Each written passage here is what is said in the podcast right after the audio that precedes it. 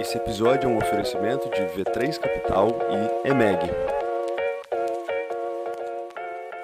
G. Tá começando mais um episódio de O Gestor Podcast. A gente está aqui com a missão de trazer os melhores gestores capixabas e a nível nacional para que a gente consiga traduzir para o seu negócio de forma prática aquilo que a gente considera como sendo as melhores práticas de gestão para que você consiga, de fato, alavancar o seu potencial do seu negócio. Meu nome é Bruno Rigamonti. Eu sou Gabriel Feitosa, um entusiasta das boas práticas de gestão, de cases de sucesso.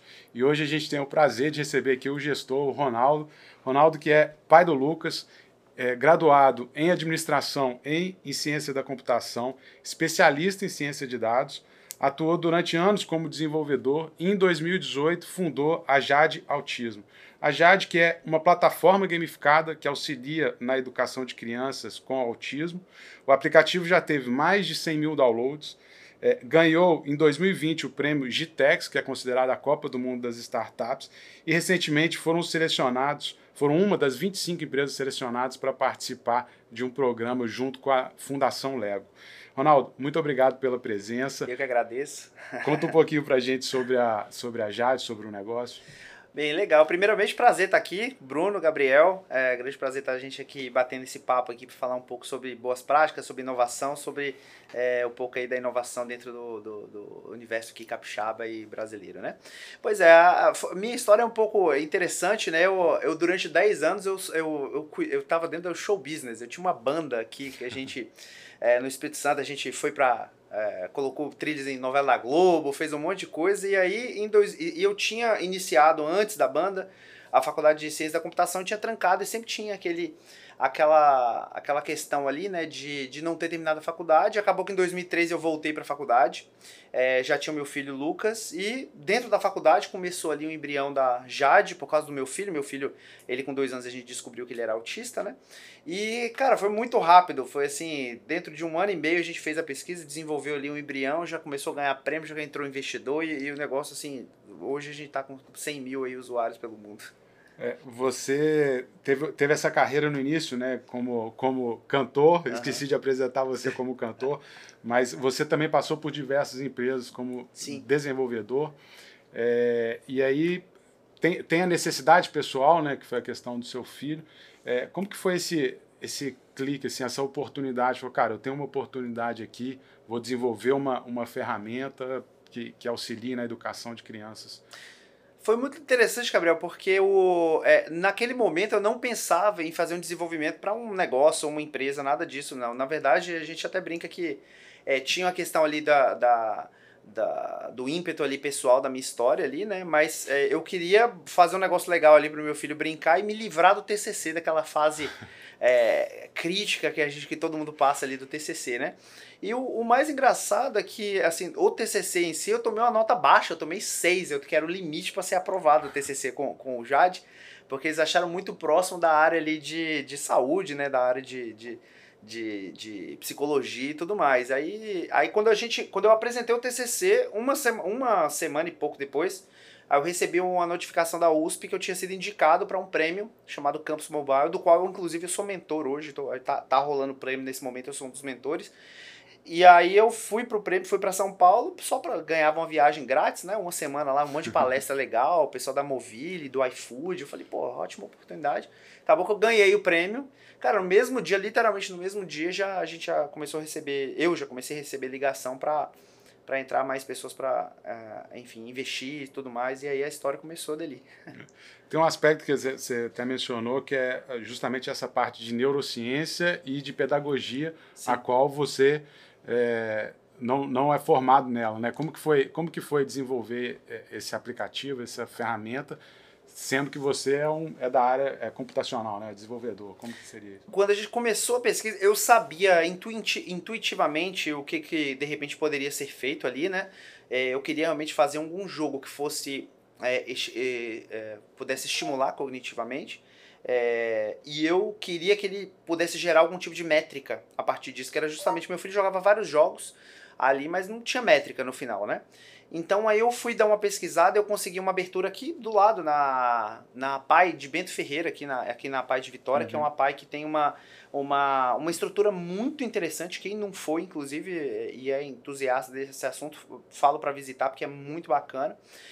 E aí eu fiquei basicamente um ano lá dentro com, uma, com o auxílio de, da, Adriana, da Adriana, que é a, a, a, a fonoaudióloga de lá. E a gente pôde fazer esse desenvolvimento dos jogos. A gente escolheu, inclusive, a metodologia dos jogos que não tem copyright, que é a aprendizagem por tentativas discretas, que qualquer um pode usar, é usada há mais de quarenta anos, assim, é unanimidade dentro da validação científica. Então, é, e logicamente estudando muito, foi aí, inclusive, que eu acho que eu tomei o seis, que eu acho que eu coloquei muita coisa ali no T C C da parte...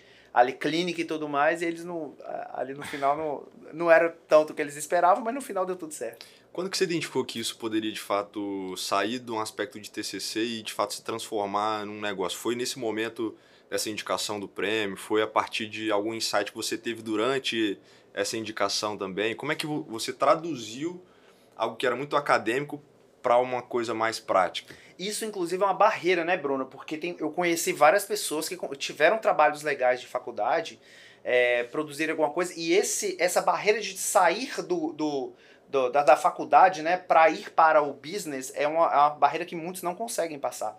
E, assim, eu sempre fui muito do business, assim, de, de, da época da, da, da banda e tudo mais, assim, eu sempre era o cara chato ali que cobrava as coisas na parte de negócio e tudo mais. E, mas pra mim foi exatamente no, no dia que eu ganhei o prêmio, porque eu realmente não esperava. Eu fui pra lá, como eu te falei, eu fui pra lá porque eu tinha uma viagem grátis pra São Paulo e tudo mais, e achar uma oportunidade de aprender, ver umas palestras legais.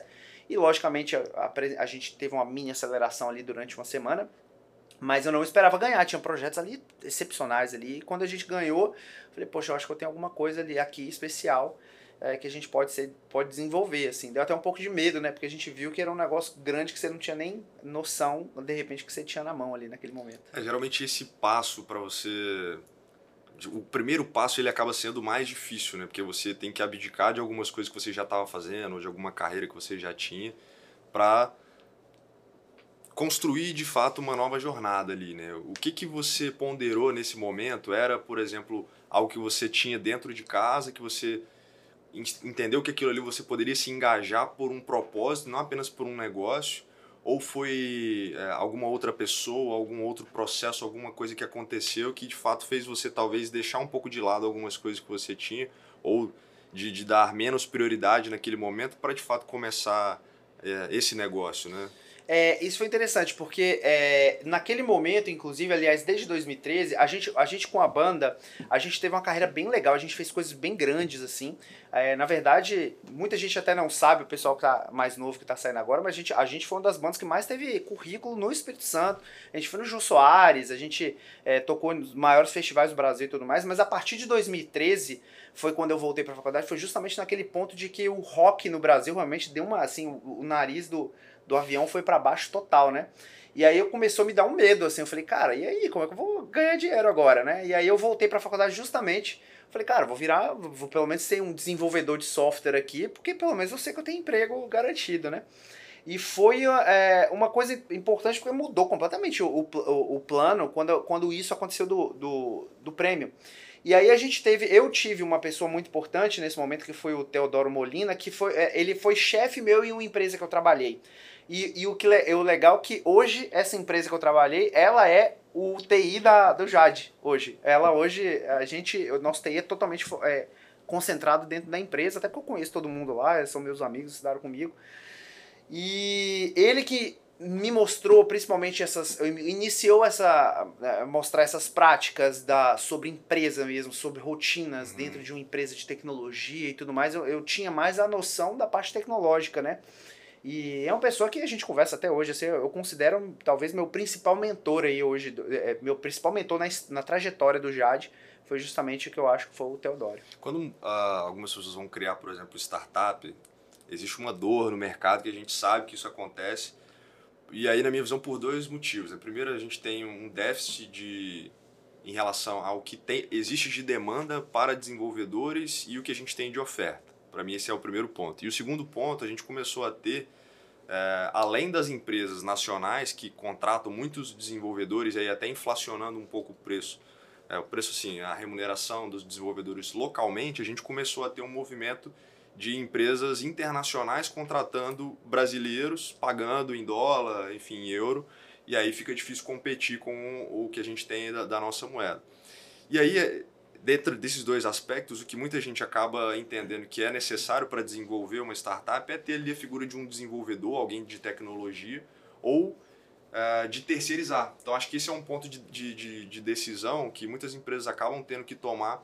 E quando a empresa tem ali o core business dela, depende da tecnologia, é, existe muito essa visão se eu, tenho, se eu consigo terceirizar algo que é core business ou se eu, se eu tenho que, de fato, trazer um time interno.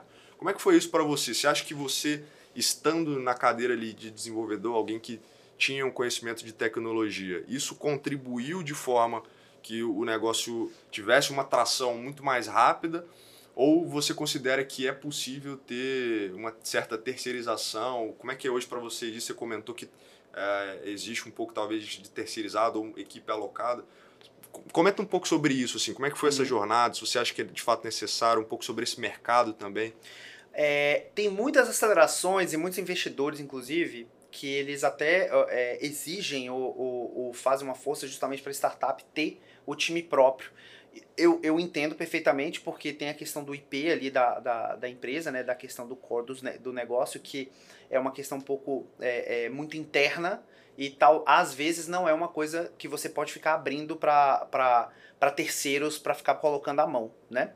É, agora, esse desafio que você falou é total. É, hoje eu acho que está num, num, num momento, assim, para quem é desenvolvedor tá maravilhoso, para quem é empreendedor tá, assim, tá um sofrível. É, porque antes, era exatamente o que você falou, Bruno, porque antes a gente tinha a concorrência, sei lá, a gente estava aqui, a gente perdia um cara pro PicPay, ou perdia pra Autoglass.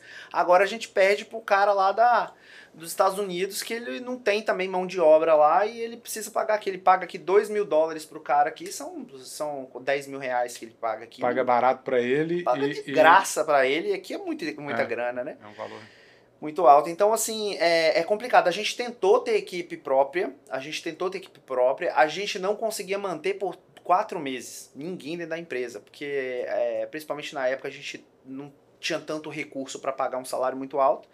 Aí vinha, eu lembro que um a gente perdeu, assim, pro cara ganhar três vezes o que a gente pagava para ir para São Paulo. Tipo assim, mas eu preciso que você venha aqui depois da manhã, tem como você vir para cá? Tipo assim, era esse nível de urgência. O cara simplesmente foi, entendeu? E aí a gente falou, cara, não tem como. E como a gente já tinha uma parte da, do desenvolvimento, sempre teve alguma parte é, alocada dentro da, da, da empresa do Theo, do, do Teodoro, a gente conversou, a gente fez um contrato de I P, é um, é, são pessoas lá dentro também, no nosso caso teve um, um diferencial, que eu conheço pessoalmente todas as pessoas que trabalham lá, então, então tem uma questão de confiança muito grande ali. É, e, e eu mas diria é mais, difícil. Ronaldo, você tem uhum. uma visão também de desenvolvedor, né? Sim. Então, às vezes, às vezes o cara tem a ideia, tá lá é, desenvolvendo o produto, mas ele não é desenvolvedor, então ele não consegue Exatamente. falar com a linguagem é, é, de igual para igual com a empresa, né? Sim. Então fica uma lacuna muito grande. Eu, acho é, que eu, é eu mesmo já tive, a gente teve uma época, a gente teve um problema que a gente começou a ter muito usuário ao mesmo tempo dentro das escolas, e os relatórios, cara, às vezes estava demorando assim quinze segundos para abrir. Eu falei, cara, inaceitável. Aí a solução, por exemplo, para isso foi eu que, eu que virei uma noite lá fazendo, é, para fazer o teste para funcionar essa, a, a lógica que eu tinha pensado, e, e aí eu passei para eles. Aí deu certo. Hoje é imediato, é, é na hora que abre. Mas enfim, realmente isso, é, é muito importante você ter um, um papel de... Eu, hoje, hoje eu sou o C E O da empresa, mas acabo tendo um papel de C T O também da, da, da empresa, junto com, com, a, com a, toda a documentação e todo o desenvolvimento. Perfeito. Ronaldo, queria voltar em dois mil e dezoito. Vamos é, lá. você, você primeiro começou com o T C C, depois com uma viagem é, a São Paulo, que, é, que inclusive tem belíssimas oportunidades de lazer, né, do, das, das palestras que você faria, e aí virou um negócio, né? E você, é, pelo, pelo que a gente entende, você largou tudo que você estava fazendo, inclusive sua carreira de músico, é. é, para se dedicar a isso, num momento que possivelmente ali no início você tinha pouco recurso financeiro, que é um pouco Sim. a história da, de uma startup, né? Sim. É, como que foi esses primeiros passos? Você também não tinha um produto ainda, né? Você tinha uma ideia, né? Então, é, quanto tempo você demorou para realmente consolidar isso como um produto? Como é que foi esse processo? Uhum. Quanto tempo para começar a faturar, de fato, pelo menos ali um, um primeiro cliente ali para começar a faturar? Como é que foi esse, esse início? Sim, foi, é, foi bem isso. A gente teve, é, voltando de novo no Theo, é, o Theo foi importante porque ele já tinha uma empresa de desenvolvimento. Então, assim, a primeira versão é, é, feita, que a gente chama de um ponto zero, foi feita dentro da, da empresa dele. Então, a gente já tinha ali os desenvolvedores muito melhores do que eu, que eu também nunca fui um desenvolvedor, assim, classe A, não, sabe? Fui um cara bem nota cinco, assim, de desenvolvimento. E aí a gente refez o aplicativo dentro de uma, de uma, de uma lógica melhor, dentro de uma forma melhor, com pessoas mais experientes. E a gente lançou ali mais ou menos por volta de junho de dois mil e dezoito. E aí a gente teve um impacto muito rápido. Eu lembro que a gente chegou a cinco mil downloads em papo assim, de um mês e meio. Assim, foi muito rápido. E aí a gente, no final de dois mil e dezoito, a gente passou por uma aceleração em investimento no Biotech Town, que é uma aceleradora que tem, ela tem fundos lá do governo de Minas Gerais, fica em Nova Lima, dentro da Alpha, de Alphaville, que é, um, que é uma, um condomínio bem bacana lá de, de, de Nova Lima. E a gente recebeu um investimento e a gente ficou lá um ano dentro de uma aceleração que foi muito importante para a gente, porque é, a gente pôde ter é, uma, um contato com mais pessoas muito da área de inovação, da área de negócios de inovação de fato, assim, né? É, foi muito importante, e aí naquele momento o Theo também optou por sair, a gente, a gente continuou a parceria mais comercial, mas ele não, não, era, não ficou mais sócio. E aí, aí foi muito importante, foi rápido as coisas, né? Porque naquele ponto a gente tinha um produto há quatro meses, três, quatro meses, né? E a partir dali a gente começou a, a dar uma acelerada nas coisas, e isso foi em dois mil, final de dois mil e dezoito. Em maio de dois mil e dezoito a gente teve nosso primeiro contrato, já que foi aqui com a Federação das APAIs do Espírito Santo. Uhum. A gente, do dia para noite, a gente começou a ter quarenta e duas é, unidades de APAI que a gente começava, começou a servir, ainda, ainda meio que aprendendo um pouco com a roda girando ainda. A gente ainda está com eles até hoje. Até hoje a gente tá, a gente serve a, a Federação das APAIs, e a, todas as APAIs do Espírito Santo usam a nossa plataforma. Esse laboratório eu entendo que ele é bem importante para validar não só o produto, mas também de entender ali muito sobre a metodologia, sobre o que, que funciona, né? Como que foi essa mescla de você começar a trazer pessoas também que tinham um pouco dessa visão do que de fato era o, o produto em si, não só a, a parte de tecnologia, e como trazer esse time de uma forma que eles consigam abraçar a ideia, mas entender também sobre o produto, entender sobre os canais de, de, de tração ou de distribuição daquele produto? Como é que funcionou isso para você? Uhum. E como que funciona isso até hoje? Eu tenho uma opinião um pouco polêmica sobre essas questões de, de, de aceleração, Bruno. É, eu acho que a aceleração... Existe ali uma base que é, que é, é o que todo mundo deveria saber, todo mundo deveria aprender para fazer, é, sobre controle financeiro, sobre as métricas, fazer métrica. Eu acho hoje que métrica é uma das coisas mais importantes que você tem que ter da sua empresa. Quantas pessoas visitam seu site, quantas pessoas baixam seu aplicativo, quantas pessoas... deixam de converter aquilo no negócio, você tem que ter essas métricas ali. Mas tem muita coisa dentro de processo de aceleração de empresas, e isso eu falo até hoje, porque a gente está nesse momento em dois, né? Porque um da Lego, que a gente não começou ainda, e outro dentro lá de, de, da Arábia Saudita. É, eu te digo que setenta e cinco por cento de, de coisa de aceleração é totalmente voltada em subjetividade. Então, são muito baseadas nas, nas experiências pessoais de quem está ensinando para uhum. você. E muitas vezes aquilo não se, não se aplica para o seu negócio. Já, talvez já, já funcionou no passado, mas não funciona é. para hoje. Quer ver uma coisa que é batata? Não... Pitch. Pitch. Todo, eu, eu te desafio a mostrar um pitch para dez...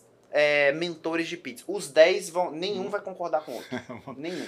Vão dar orientações distintas. É, foca nisso. Foca... Exatamente. Logicamente, também tem, tem o, o arroz com feijão ali, né? Que você fala do, do, do modelo de negócio, do problema, da solução, é, da tração que se você tiver, da sua equipe e tal, não sei o quê. Agora, fora isso, tipo assim, por exemplo, um negócio que eles pediram lá, que era um, um negócio chamado one-liner, pra você...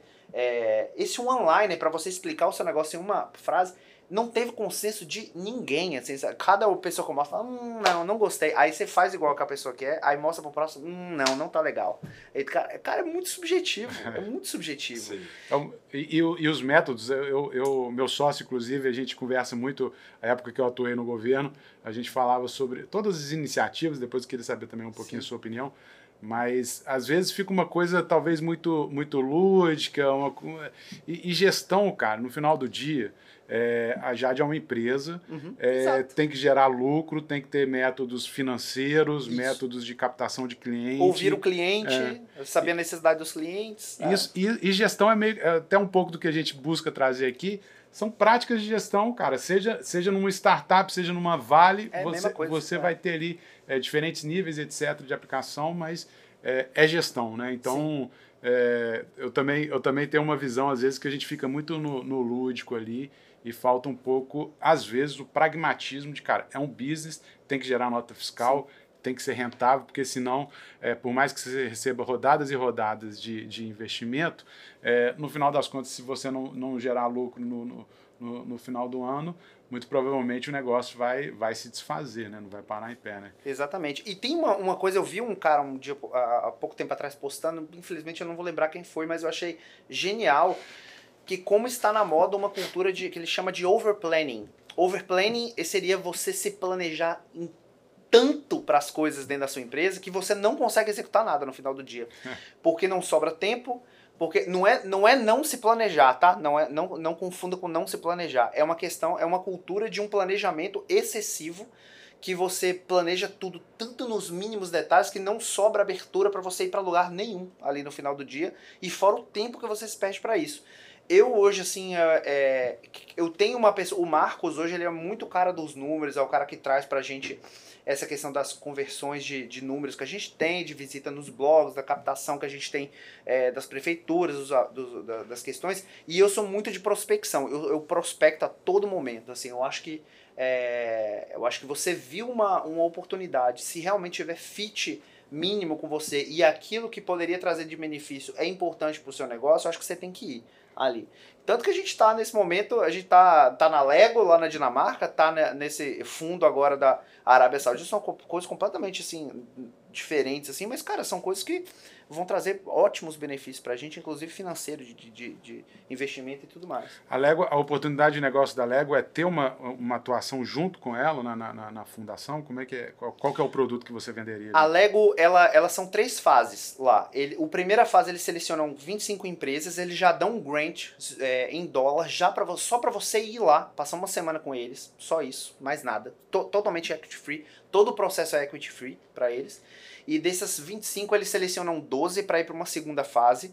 Nessa segunda fase, eles já investem um dinheiro pesado em dólar para você é, atingir algumas metas dele. O, o, o objetivo dele é impacto. É impacto mesmo, é, porque o dinheiro é da Fundação Lego.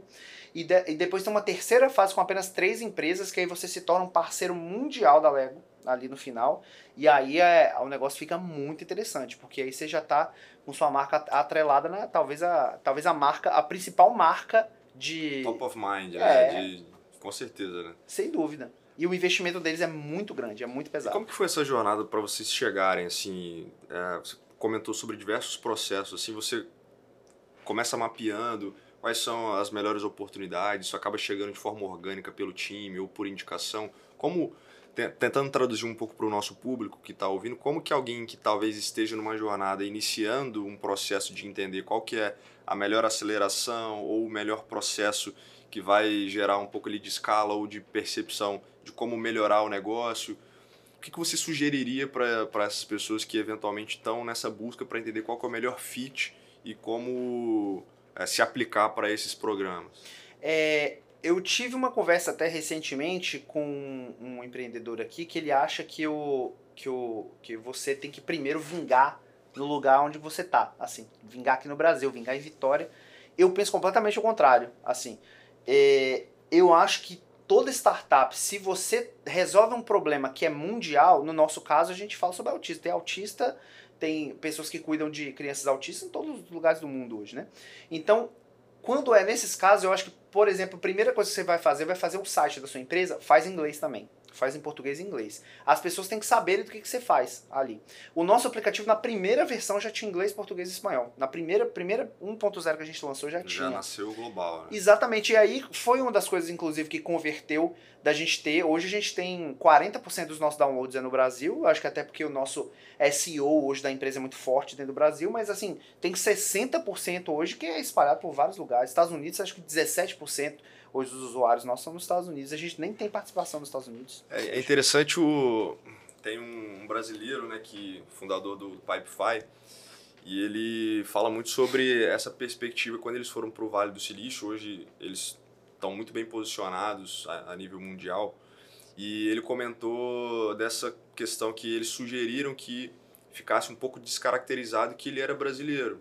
Uhum. Porque não tem essa necessidade de você ficar falando assim, ah, sou brasileiro o tempo inteiro. Eu sou um global, sou... Uh, o meu produto, ele é internacional e não, não necessariamente eu preciso falar assim, ah, vim do Brasil, estou aqui posicionando um produto e tudo mais. Porque, querendo ou não, de certa forma a gente faz muito bem negócios, mas se você está inserido em alguma localização internacional, não necessariamente as pessoas vão olhar com bons olhos, né? Principalmente se você está inserido num local como o Vale do Silício, que é um local onde tem é, é um dos principais locais de desenvolvimento de software no mundo. E eles conseguiram ter essa cultura já global desde o início, né? Então acho que essa perspectiva de fato de já nascer com essa visão é, sem essa restrição naturalmente traz um pouco dessa, dessa visão. Isso comunica muito com o nosso primeiro episódio, que foi o do Jorginho da Borana, que ele comentou que a empresa dele ele já, já no primeiro mês ele já exportou para Portugal, enfim, já, já começou com essa ganhou visão. Ganhou em dólar, né? já, já, ganhou em euro já. Exatamente. E aí é interessante, a gente estava conversando sobre uh, um programa em Abu Dhabi, né, no, que você comentou sobre uh, esse ponto focal que vocês têm lá, você comentou talvez como uma sucursal, ou como talvez ali uma filial, ou talvez um ponto de distribuição para outras partes do mundo, né? Como é que é essa visão hoje de ter que lidar com uma outra cultura? Você estava comentando que aos domingos, é, é, o domingo é um dia útil para o pessoal lá e às vezes você estava aqui no Brasil no início, assim, o pessoal querendo marcar reunião. Como é que foi essa jornada para entender também? Não, se, se vocês já nasceram global, vocês vão ter que lidar com culturas diferentes. Então, como é que foi um pouco desse processo? É, eu acho fundamental nesses, nos dois casos o que, que eu fiz ali. Porque se fosse eu tomar a frente lá, como eu estou à frente no Brasil, acho que eu, eu não conseguiria, seria muito difícil. Então, nos dois casos, primeiro a gente, para ter segurança pra, e, e realmente você ter uma participação efetiva dentro do país, acha um co-founder, acha um co-founder, porque hoje a gente tem uma pessoa lá, é, que é o José, que é até de Minas, ele mora lá em Abu Dhabi. Um negócio importante também do Hub setenta e um é que ele dá apartamento para os fundadores morarem, de graça. Legal. Dinheiro infinito lá também, né? É, o pessoal, é, é, é petróleo lá, você... cavou aqui o chão para plantar um, um negócio, sai petróleo, lá, lá é assim. Então, assim, é, esse apoio que a gente teve lá foi muito importante. Então, assim, a gente teve, teve pessoas que a gente trouxe do Brasil, falou assim, pô, você quer ir para Abu Dhabi? Quero. Ele foi lá e tinha apartamento para ele lá, eu tava morando lá, qualidade de vida, em Abu Dhabi, inclusive, qualidade de vida, é uma cidade até um pouco, assim, salvas as devidas proporções, um pouco parecida com Vitória, assim, muito costeira, assim, muito, você vê muita, é, muita, muita questão, assim, bonita, assim, beleza, cidade. E, e essa questão da, do, da, da, da cultura é muito importante. Então a gente fez questão de trazer também pessoas do mundo árabe. Aquela região que eles chamam MENA, ali eles funcionam como, quase como se fosse um país só, né? Então você bota ali Emirados Árabes, que é Dubai, Abu Dhabi, etcétera. O Catar, é, a própria Turquia, a Arábia Saudita, eles têm culturas muito próximas, muito próximas. Então é importante você ter... É, é muito, não é difícil você ter uma coisa que, nossa, que é normal e para ele seja ofensiva. Então, todo passo que a gente dá lá, a gente, a gente confere antes, porque é, e, e lá você ser ofensivo num país desse que é tão fechado é muito mais problemático do que ser cancelado aqui no Brasil. Sim. Por uma bobagem que você falou no Twitter, entendeu? O, essa, essa questão do, dos Emirados Árabes também, eu acho que é, é importante, assim, porque ele, ele acaba sendo um hub é, é, mundial, né? Ali no, numa, num raio... É, tive recentemente, ano passado, lá, num raio de, de oito horas de avião, você alcança um bilhão de pessoas. Exatamente.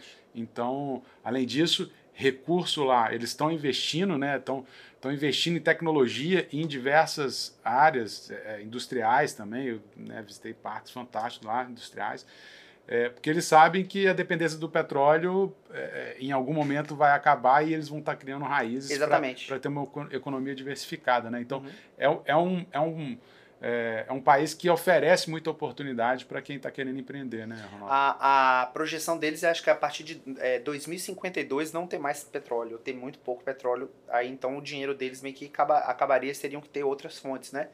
Aí você vê como é que é a questão de oportunidades, né? A gente, é, é, essa história começou lá para Emirados Árabes, a gente passou numa seleção da Apex Brasil, para a gente ir para a Gitex em dois mil e vinte, para a gente ter um stand lá pelo governo, pelo governo mesmo, né? O governo federal.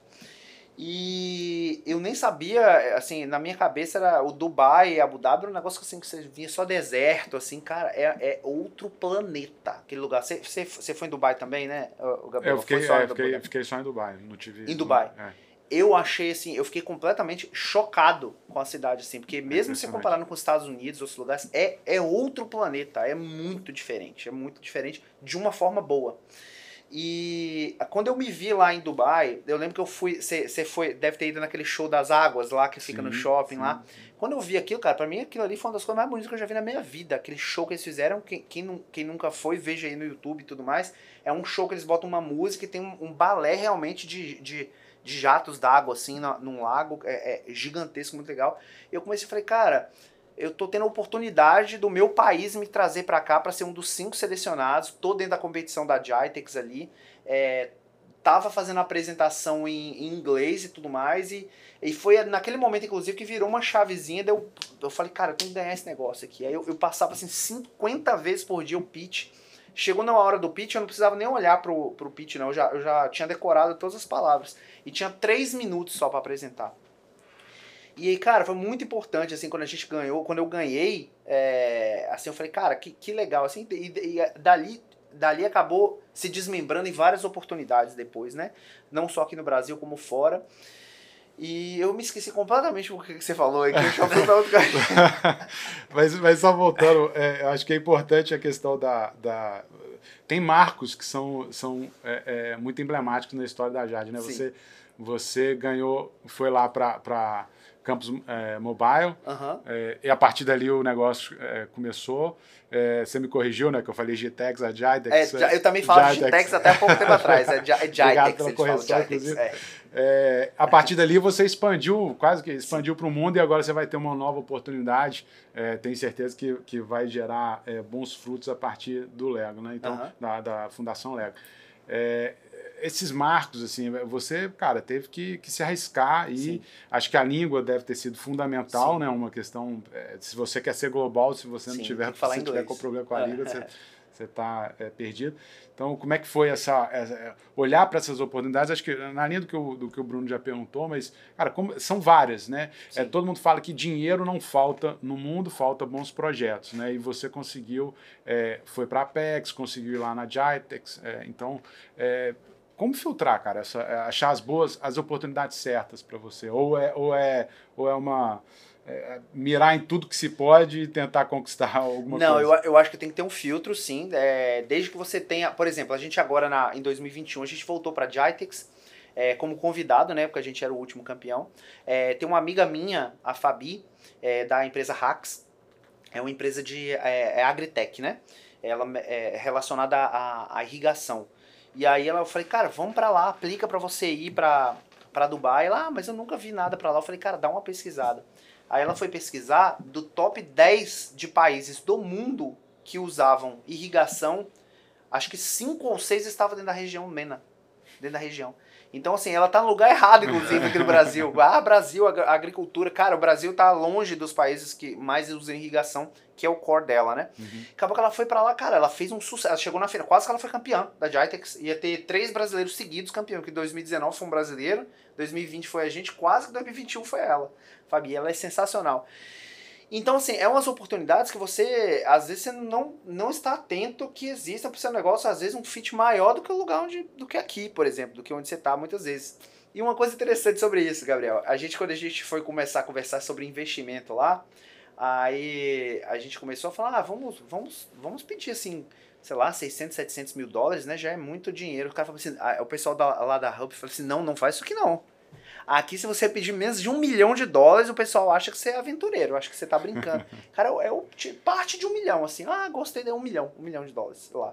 É muita, muita oportunidade legal que tem pros lados de lá, né? É só você ir atrás e ver se tem fit com o seu corte. É, a gente tem aqui no... Acho interessante o que vocês estão comentando. Por exemplo, aqui no Espírito Santo, a gente tem o Fundo Soberano, do Bandes, que tem um pouco dessa perspectiva também de mudar um, um pouco da, da matriz econômica para deixar de, de ser uh, apenas algo relacionado, por exemplo, a petróleo, sim. Enfim, e trazer um pouco mais de aspectos relacionados à, à nova economia, enfim. É, e aí, quando a gente observa essas oportunidades, a gente acaba olhando, por exemplo, que é o, o, o tipo de, de, de fundo que está sendo criado, ele, às vezes a gente olha e fala assim, ah, eu acho que talvez o cheque é maior do que o que tem de empresas aqui. E aí a gente acaba tendo que olhar para algo fora, para empresas fora, para de fato conseguir atender a essa necessidade. O que, que você enxerga, por exemplo, nessa parte que você trabalha hoje com algo relacionado à educação, e aí entrando um pouco mais dentro do, de, do espectro autista e tal, como que você enxerga que é possível trazer aspectos relacionados à educação para que as pessoas tenham melhores condições de empreender e naturalmente tenham uh, condições de estar mais propensas a receber essas oportunidades mais bem preparadas? Eu, eu acho que, o, principalmente a gente falando sobre o Espírito Santo, eu tenho uma expectativa muito grande sobre a, a, o, o, o ecossistema capixaba, assim. Eu acho que uma, um sinal que a gente tem é, foi do projeto Centelha, aqui do, do, do Sebrae, que a gente participou em dois mil e dezenove. Uhum. Teve que, recorde de inscrições, né? Cara, o Espírito Santo é, você compara o tamanho do Espírito Santo com São Paulo, Rio, nós somos muito pequenos, um estado muito pequeno, né? E a U V V foi, poxa, mandou... sei lá, acho que setenta, oitenta por cento dos projetos vieram de dentro da U V V. Da U V V. Exatamente. E assim, a, a, a explosão de, de, de, de, de projetos que teve, que aplicaram para lá, se eu não me engano, acho que dois mil e vinte ou dois mil e vinte e um, eles até conseguiram um, um capital bem maior para pegar mais empresas, porque a procura era muito grande. E isso, para mim, é um sinal importante de que o nosso ecossistema, a gente tem coisas muito interessantes acontecendo e para acontecer aqui. Eu, eu não, vou me não vou me surpreender se nos próximos quatro, cinco anos aí, a gente se tornar, ou nos próximos até um pouquinho, a gente se tornar uma espécie de Vale do Silício mesmo aqui, porque é um estado pequeno, é um estado é, fácil de você validar certas questões é, aqui de negócio, justamente por ser menor. É uma qualidade de vida, para mim, na minha opinião, a melhor do Brasil. Eu não saio daqui de Vitória para lugar, só se for um dia para fora do Brasil, daqui eu não saio. É, então, é, é importante ter isso, mas é importante também a gente ter... É, capacitação dessas empresas. Então a gente ter, para todo mundo que eu falo assim, falar, ah, tô querendo iniciar uma startup, eu sempre falo assim, ó, é, entra no Inovativa Brasil, que é um negócio que quase todo mundo que escreve passa, é uma coisa que dá, o arroz com feijão você consegue ter no Inovativa Brasil ali para você começar a estruturar, e aí você consegue fazer essa estruturação para você chegar num ponto de você receber, por exemplo, daqui a algum tempo, é, um fundo do, do Bundes aí, por exemplo, que, a gente, que você tá falando, e ter essa estruturação. Eu acho que a faísca a gente tem aqui no estado, e tem forte aqui no estado. Acho que a gente precisa aumentar só um pouquinho a questão da maturidade. A gente tem duas empresas absolutamente gigantescas aqui, o PicPay. Eu falo lá fora, pô, o PicPay é da minha cidade. Eu falo, não, não acredito. De Vitória? Eu falo, é, pô, o PicPay é lá de Vitória. Hum. E tudo. Então, assim, é muito importante essa questão, e eu fico muito é, entusiasmado com o nosso futuro aqui para... para os próximos anos aqui no Espírito Santo. Como é que foi, Ronaldo? É, pegando essa parte de funding, explorando um pouquinho melhor isso, como é que foram as rodadas, né, de, de captação que você passou ao longo desses três anos, quatro anos? Uhum. É, em que momento você acionou, você precisou? Você chegou a, a olhar assim, no horizonte e falar, cara, mais dois meses e, e, e a gente colapsa financeiramente ou não? Como é que... Como é que aconteceu essa história de funding para a Jade? Ótima pergunta, Gabriel. O, a gente, eu acho que foi a, na história da empresa, as coisas que a, que a gente mais errou foi na parte de funding. Hoje eu, eu consigo falar isso. A gente errou muito, principalmente em escolha de quem iria é, prover esse fundo para a gente, esses fundos, nas vezes. Teve algumas vezes que a gente andou de lado também, nessa questão de fundo. Às vezes pegava um fund aqui, aí daqui a um ano pegava um fund basicamente igual, e era uma coisa que atrapalha ali na questão da evolução do equity, da, da, do valuation da empresa, é, mas depois a gente aprendeu. E teve uma coisa importante que, é, que aconteceu com a gente, que foi principalmente da... A gente, é, ano passado, na verdade, no início do ano passado, depois da Gitex, a gente descobriu que a gente estava no ramo errado. A gente nasceu com uma health tech, a gente tentava vender para a saúde, né? Uhum. E a gente não tinha tanta aderência, assim. A gente falava que a cada dez pessoas que a gente prospectava, duas ali talvez realmente via valor na questão. E aí lá na Gitex, quando a gente foi, quando a gente foi lá para os Emirados Árabes, falou assim, cara, isso aí é para mim essa, é, é educação, eu acho que vocês têm que dar uma pivotada para educação. Aí a gente acabou construindo uma nova plataforma, que era basicamente o que é, é era o que era, só que os relatórios totalmente voltados para educação, para professores e tudo mais. E aí a gente conseguiu realmente, aí a gente conseguiu tracionar, aí, aí virou o jogo. Aí hoje a cada dez pessoas que a gente bota lá, oito, nove vê, tem interesse, e a gente tem uma taxa de conversão hoje bem alta, né? E isso facilitou pra gente resolver esses erros que a gente tinha antes, de, desse, desses investimentos errados que a gente recebeu, e a gente hoje, graças a Deus, a gente limpou completamente a nossa cap table pra, pra gente fazer essas questões. A galera que tá buscando investimento, eu sempre digo isso, É, é, é difícil falar, porque às vezes acontece essa questão que você falou, Gabriel, de você entrar num ponto de colapso financeiro e, e é muito risco e tem muitas startups que morrem aí. Mas se possível, você, é, assim como o investidor vai revirar sua vida para ele tirar esse dinheiro, revira a vida deles também. Da, vê como é que é, vê como é que foi o comportamento. A gente teve é, experiência de gente que investiu na gente, prometeu mundos e fundos, não, não, no, não no, no Money, mas no Smart. Ah, que a gente vai fazer isso, vai fazer aquilo, e não fez nada. E o Smart, que era o que a gente mais estava esperando, não veio, entendeu? E acabou se tornando um sócio que não tinha nenhuma, nenhum sentido é, é, ele ele tá ali dentro da, da nossa empresa, né? Então, façam isso, isso é muito importante. Eu sei que é difícil, às vezes, a água batendo no pescoço aqui, já subindo, você ter clareza nesse sentimento, mas tenha, se possível. É, tem muita gente que faz a captação de pequenos cheques logo no início, abdicando de um percentual do, do capital social muito, de forma muito acelerada.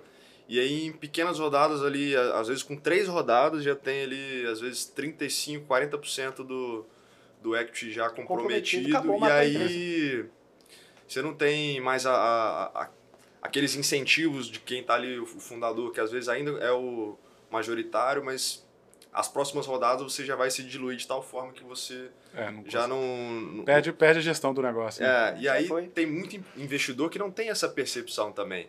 Muito investidor novo, quando vai olhar alguns investimentos alternativos, vai sair de bolsa, vai sair de, de algumas questões já bem estabelecidas e começa a olhar o mercado de startup, é, acaba querendo investir com a mesma cabeça de um negócio mais tradicional, né? Sim.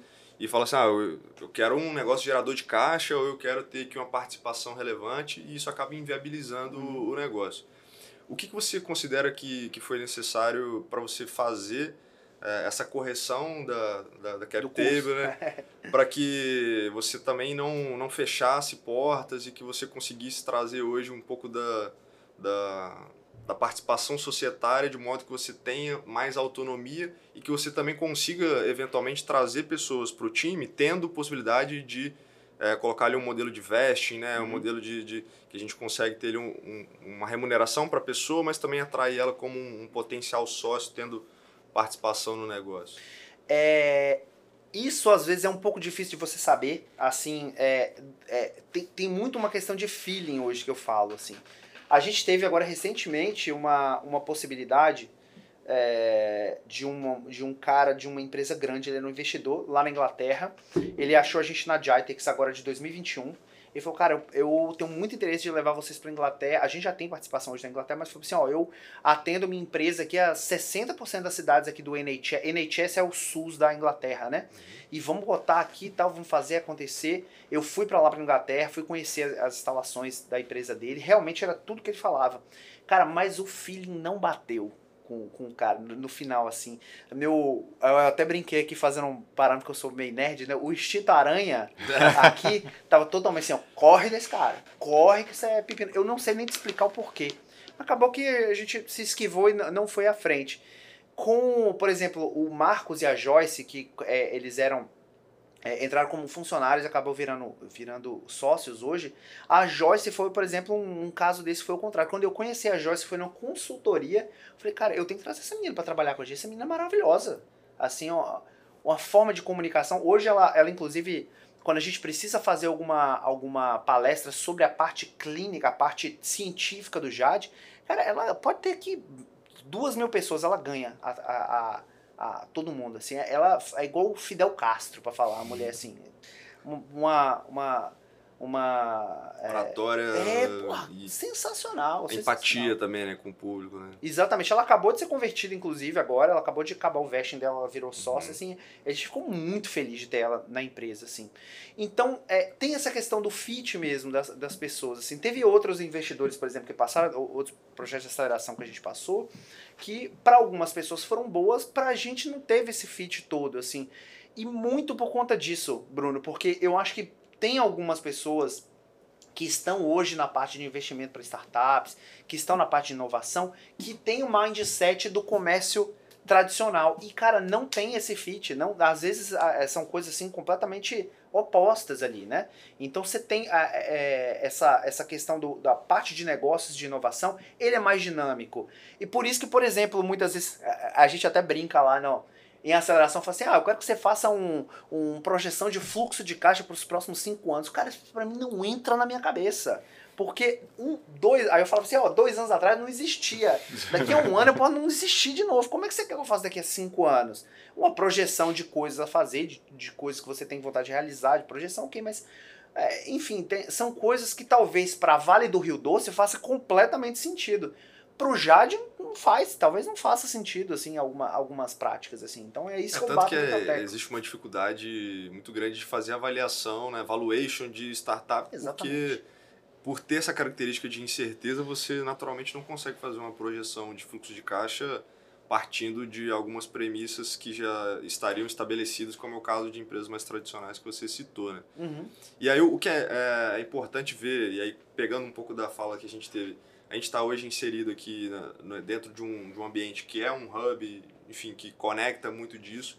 A gente observa que uh, as pessoas estão olhando com bons olhos esse tipo de investimento alternativo. Se a gente for observar uh, investimentos em equity crowdfunding, que a gente tem ali diversos investidores. Uh, se antes você tinha poucos investidores com um cheque muito alto investindo em, em poucas empresas, agora a gente tem a, a capacidade de ter uma pulverização do, dos investidores para conseguir trazer ali é, acesso a capital, mas como você citou, muitas vezes o capital ele não é o, o, apenas aquilo que vai alavancar o negócio. Como que foi para você entender qual que seria talvez o, o canal de tração que você considerou assim, é educação, e eu vou começar a partir de entidades públicas, eu vou ir a governos, eu vou... É, num único contrato eu consigo ter é, muitas escolas, eu, ah, o meu público acaba não sendo mais uma escola privada, ou é, é mais o, o público. Você tem essa percepção hoje? Como que foi essa alavanca de crescimento para, de fato, tracionar o negócio? É, no início a gente foi, eu fui um pouco resistente, porque eu já estava muitos anos ali tentando fazer a questão para a saúde, né? Foi justamente quando o Wagner Kipp, ele começou a se envolver na, na, na, na empresa, ele ficou por um tempo até alguns meses atrás envolvido com o Jade, e ele, ele foi outro que falava, cara, para mim é, o fit de vocês é educação e tudo mais. E aí a gente é, acabou tendo uma consultoria com a empresa Key to Enable, que é assim, outra empresa que ganhou a Gitex em dois mil e dezenove, que está hoje também em Abu Dhabi. Eles têm uma, uma, um trabalho fantástico aqui no Brasil, justamente para venda de governo. E aqui no Brasil a gente tem a lei da algumas empresas que conseguem é, fazer contratação por inexigibilidade de licitação, desde que você tenha uma série de documentações é, em relação a isso. Essas documentações são infernais para você conseguir. Quando ele, eu lembro que quando eu cheguei para ele com a minha documentação, ele chegou com a dele, a minha tinha cento e vinte páginas, a dele tinha mil e trezentas páginas, eu falei, isso não vou fazer, desisto, não vou fazer. Aí a gente foi, acabou indo e tudo mais, todas essas, essas declarações, todas essas, essas questões pra gente conseguir. Quando você consegue, é uma coisa interessante para você fazer, principalmente no ramo que a gente atua, que é para educação especial. Então hoje, por exemplo, a gente fecha com uma... A, gente, a última cidade que a gente fechou agora foi Resende, no Rio de Janeiro. É, a gente entrou lá, sendo fantástico lá, a implementação lá naquela cidade, principalmente em cidades que tem uma, um mindset de, de, de, de, de, de, da inovação, né? de, de prover inovação. É, e para as famílias de crianças autistas, aquelas famílias ali da, da, que tem os filhos na educação especial, para o governo também tem a questão do que pega muito bem também, né? Então ele está trazendo uma coisa que é, beneficia de forma direta, no dia seguinte ele já sente o impacto ali, a família, né?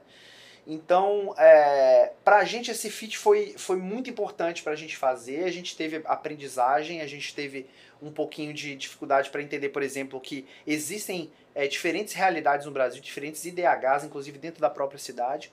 Então, features que a gente usava, que, por exemplo, fazendo uma comparação, assim, se fosse em Vitória, na Praia do Canto vai funcionar e às vezes você vai para um bairro muito pobre e não vai funcionar, você tem que dar um jeito daquilo funcionar lá também no... Na, na, naquele bairro pobre. Então, assim, é muita aprendizagem. Eu acho que hoje a gente está num ponto que a gente está conseguindo alcançar com, com bastante sucesso é, essas, essas, essas, essas questões, e também somado a uma experiência muito boa que a gente começou a ter é, no final do ano passado. A gente entrou num projeto do governo é, é, federal chamado é, Abrace o Marajó, que a gente implementou a, a, a ferramenta dentro da ilha de Marajó, que é a região do Brasil de menor I D H do Brasil. É, então, assim, é, uma, é, um, é, um, é, uma, é um cenário realmente caótico que se tem lá. Eu, eu, para você visitar lá, tem que ter estômago realmente para visitar, pelas coisas que acontecem naquele lugar. E ainda assim a gente conseguiu implementar e a gente conseguiu fazer é, com que as pessoas usassem, ajudar também naquela região. O que, que, é, um, o que é um resultado esperado, por exemplo, assim, da utilização da plataforma? O que, que se espera do, das, das crianças ou das pessoas que utilizam, assim? Qual que é a jornada uhum. que essas pessoas acabam tendo, assim? É, a, o, quando a gente estava durante a pesquisa, a gente via que era muito difícil é, os profissionais, é, principalmente, é, entenderem as necessidades da criança, de uma criança que basicamente ou não conversa com você, não fala, não se comunica com você. Como é que você consegue saber as, as necessidades ali, as dificuldades de aprendizagem daquela criança? É praticamente impossível, né? É aí que, inclusive, está o nosso I P. A gente consegue montar uma série de relatórios através só da criança jogando, é, como ela reage em certas formas do jogo, certas dificuldades que se apresentam para ela, a gente consegue montar essa dificuldade. Hoje, nas nossas pesquisas, a gente acabou de finalizar uma pesquisa agora no fim de dois mil e vinte e um, agora, que a gente fez aqui na U F E S, e a gente conseguiu lá, na pior das hipóteses, a gente acelerar em quarenta e dois por cento é, a, a, o, os resultados de curto e médio prazo das crianças. Então, quando a criança joga esse jogo, a gente consegue, por exemplo, a gente tem um dos relatórios que a gente fala sobre a atenção. A atenção ela é pré-requisito para aprendizagem. A gente só com esse relatório, é, a gente já, foi, já descobriu por que, por exemplo, de, uma, de algumas crianças não conseguirem ser alfa, serem alfabetizadas. Aí se for esse o problema, existe uma abordagem individualizada para aquela criança, para ela se exercitar somente naquele ponto, para você ter um resultado mais rápido. Então é aí que a gente atua. Muitos professores falam assim, ah, mas eu não sei. É, a gente não sabe como é que faz essa abordagem, não, mas a gente dá o treinamento, a gente faz a capacitação de todos os professores das escolas. E aí é que a gente consegue ter os resultados, é, é, inclusive metrificar justamente essa evolução, para até mostrar para os pais, mostrar para a Secretaria de Educação, mostrar para tudo. Hoje o, seu, hoje o seu cliente é cem por cento escolas é, é, públicas, é, estaduais, municipais, o... e, e você está numa... Na, a gente pode baixar aqui o Jade uhum. e, e, e começar a operar. Então, assim, é, para mim fica a dúvida, assim, se o cliente é o, é o consumidor, a mãe ou, ou o menino ali com autismo que quer usar, ou, ou é o, o, a escola, a educação, como, como, como que é isso? Ou é até o profissional, né, assim... De, o pedagogo, etcétera. Como que, como que vocês têm... Hoje é cem por cento claro o cliente de vocês? Como é que tá hoje aí? A gente... Nossas ações estão quase cem por cento voltadas para que o nosso cliente seja governo, assim, né? Seja principalmente secretaria, é, é, municípios, porque principalmente na faixa de idade que a gente atende, é, no Jade, que a gente tem mais aderência entre três e onze anos, geralmente essas escolas estão no nível é, municipal, né? Uhum. Hoje.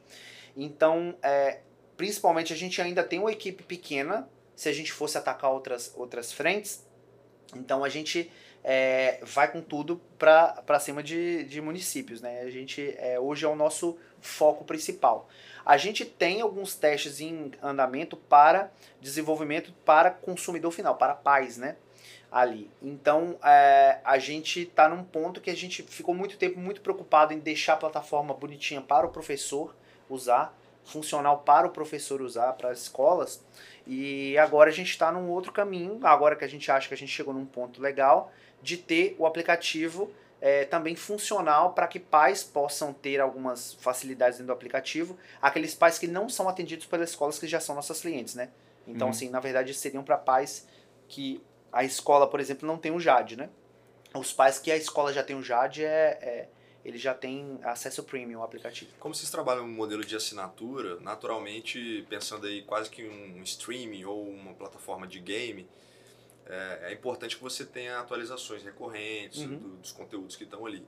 Você entende que um processo de crescimento da, da plataforma de vocês seria por aquisição de conteúdos já pré-existentes, seria único e exclusivamente a produção de conteúdo próprio ou de desenvolvimento de, de uma jornada própria ali dentro? Ou como é que seria um próximo passo da evolução do produto em si e da distribuição disso? Se é um produto B dois B, se é um produto B dois C, se é um produto B dois B dois C, enfim. Ele, é, a gente está nesse momento justamente nessa discussão. É, a gente entende que a gente precisa colocar mais conteúdo dentro do aplicativo, é, justamente para gerar esse valor para que os pais queiram pagar para usar, né, para que a gente tenha receita no, no, no B dois C. É, a gente hoje é, se considera B dois G, né, que é Business to Government, uhum, né? É, e, só que principalmente agora, nesse, esse investimento, o último investimento que a gente está recebendo lá da Arábia Saudita, que inclusive a gente tô, eu estava na, na reunião lá e é, uma das chefes do fundo é brasileira. Isso para mim foi um choque, uhum, ali no, no momento que, que foi. Ela falou assim, olha, o B dois G, o B dois B, para mim vocês já estão validados, já estão bem, eu quero que vocês usem, eu quero que vocês gastem esse dinheiro do investimento todo para desenvolvimento do B dois C, porque a gente acredita que é, o B dois C de vocês pode, inclusive, superar todas as outras receitas. A claridade imensa, né? Exatamente. Hoje a gente tem no, no mundo, é, é, se você colocar... A gente fala muito sobre autismo pela minha, pela minha história, mas a gente atende crianças também com T D A H e síndrome de Down. São as, as três bases de, de clientes que a gente tem. No mundo hoje, se você colocar autismo, T D A H e síndrome de Down, você tem em torno de um bilhão de pessoas hoje no mundo. É muita gente. Então ela, eles acreditam que... E, e tem muitos é, é, outras é, cases aí que a gente tem. É, a gente tem, por exemplo, o, o... Não é exatamente o que a gente faz, mas a gente também está trabalhando com entretenimento agora dentro do aplicativo para crianças autistas. A gente tem o Play Kids hoje, que é, é acho que um dos três, quatro maiores é, aplicativos da América Latina, né? Uma receita absurda é, lá da Movile. Movile, sei lá, nunca sei como é que eles falam. E, e sim, é uma coisa que a gente vai agora vai, vai trabalhar também. A gente tem até pessoas que a gente está contratando justamente só para cuidar do B dois C agora e, e a gente continuar tocando os projetos que já estão em andamento. E dentro de uma matriz de risco, quando você foca muito no governo, é, existe um risco. Sim. Né? É, isso também está tá bem mapeado, bem considerado. É claro que educação, né, via de regra, é um, um, um governo que... que que é menor no, no, em, em países, né, como Estados Unidos, etcétera, vai cuidar também muito, vai olhar muito para a educação básica, principalmente, que é onde vocês estão atuando. Mas isso não deixa de ser um risco sobre as finanças municipais, finanças estaduais, sim, etcétera. É, isso também é mapeado e, e, e por isso, talvez, olhar também para o consumidor final, uhum, é, como que está essa matriz de risco, olhando exclusivamente para o governo, né, dado que... É muito importante isso. Agora, por exemplo, a gente... É, é, existe uma questão... É, essa consultoria que a gente colocou, inclusive da Key to Enable, hoje que atende muitos municípios, eles, eles falam que é, existem... É, inadimpl- a inadimplência é baixa hoje porque tem lei de responsabilidade fiscal, tem algumas questões que o próprio, o próprio é, prefeito ali ele é responsabilizado, em tese, né? Ele é responsabilizado ali por, por questões desse sentido, então tem, sim, tem muito atraso. Ele falou que já teve, já teve município que ele pegou, atendeu o ano todo, no último mês os caras pagaram. Então, assim, eles ficaram um ano trabalhando de graça quase, né? Então, quando a gente atende cidades menores, por exemplo, Teixeira de Freitas, que a gente tá, é, tem cento e poucos mil habitantes, é, Colatina, que a gente vai atender, você consegue segurar com, é, esses custos para isso, essa, essa matriz de risco. Agora, quando a gente vai agora, por exemplo, para Campinas, são duzentas e dez escolas. Se acontece uma questão dessa, é muito perigosa. Porque você não pode deixar de prestar o serviço, uhum, nesse caso. Você tem que deixar é, prestar, você pode ir lá pressionar, mas eles, podem, eles atrasam, pode atrasar, né? Então, você tem que ter um cash flow importante para isso. Então, a gente imagina que o nosso, o nosso seguro, futuramente, para esse tipo de situação, não seja a gente pegar uma nova rodada de investimento como a gente está pegando agora. Seja o próprio B dois C. O B dois C vai ser seguro para esse tipo de, de, de situação. Né? Como é que é hoje fazer a gestão do time, uhum, estando em diferentes lugares e tendo atuações em diferentes cidades? E aí, como que funciona, por exemplo, Hoje você tem um desenvolvimento que ele ocorre de forma remota, você tem pessoas que estão em outra localização que também tem um time ali, mas é, você tem uma comunicação entre o time, você tem rotinas que você faz integração, você... Como é que funciona a gestão do time estando de uma forma muito global, assim? Uhum.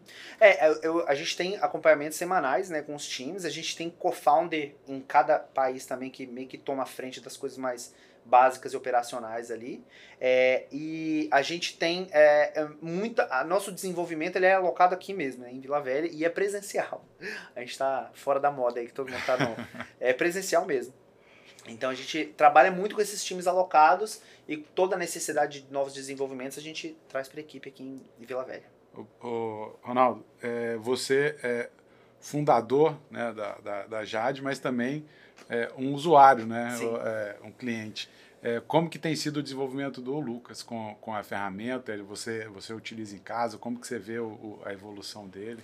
Lu, o Lucas foi engraçado porque, assim, ele, ele, ele como ele foi o, o tester, né, oficial do Jade, ele hoje já está quase com nove anos, ele já sabe todas as fases de, de cor, assim, né? É, ele já migrou para outros jogos, assim, de, porque ele joga desde... Quatro, tem quatro, cinco anos que ele joga direto, assim, né? Ele acaba utilizando hoje muito para os outros entretenimentos que a gente tem hoje lá. Mas, assim, foi muito importante, assim, a gente tem... É, a gente teve uma, uma... Conseguiu fazer metrificação dele, principalmente. A gente, a gente teve a, a, a sacada também de iniciar a terapia para ele de uma forma muito rápida. Inclusive, era quase aqui em frente, na John John, aqui que eu estava entrando, é justamente na rua que eu parei aqui. E foi muito importante para a gente conseguir é, ter esses resultados e tudo mais. Mas é, é importante sua fala. Muitas vezes o pessoal me chama para falar sobre autismo. Ah, eu quero que você fale no lugar como pai de autista e tudo mais. Muitas vezes eu não me sinto à vontade para falar, porque a gente hoje está dentro das escolas, a gente vê. E eu não acho que a, a nossa realidade hoje com o Lucas, o Lucas hoje está com autismo leve, quase ninguém hoje nem consegue perceber que ele, ele, ele não é um neurotípico, né? Essa não é a realidade da maioria das pessoas. Então, eu não me sinto confortável uhum. para eu falar, por exemplo, por um pai que tem uma criança que vai ser dependente pro resto da vida, que não fala, não anda, que usa fralda, que tem, não tem controle de esfíncter e tudo mais. Eu não acho justo, entendeu? Uhum.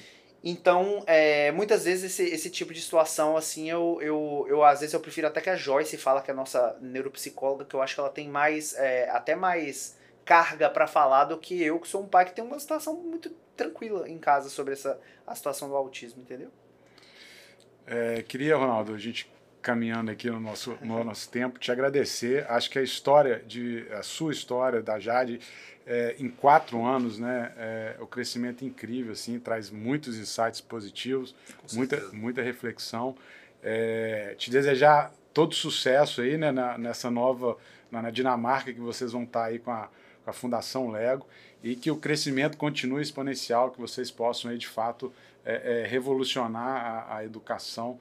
É, sem dúvida, esse é o caminho para a gente construir, né, uma, um, um país e um, um estado melhor. Então, te desejo muito sucesso aí, que, que vocês possam continuar crescendo globalmente e levando o Espírito Santo aí para todo mundo. Legal, eu que agradeço, um prazer muito grande esse bate-papo aqui de alto nível e, enfim, um prazer muito grande participar aqui com vocês. Muito bacana, a gente vai deixar aqui na, no episódio os links, né, para quem quiser baixar, quem quiser conhecer também. E naturalmente a gente vai conseguir atingir um público que às vezes não conhecia. Sim. E aí com certeza vai se aproveitar disso, pode é, surgir muitas indicações também para governos, mas eventualmente pais também que vão conseguir utilizar isso. Queria te agradecer, e para quem está assistindo esse conteúdo, espero que você tenha gostado, comenta aqui se você... Uh, tem alguém que você considera que faz sentido compartilhar isso, uh, e deixa aqui também a, a sua inscrição, coloca aqui a sua inscrição para você já ter acesso aos próximos conteúdos. Um abraço, valeu, até a próxima. Valeu, pessoal, um abraço.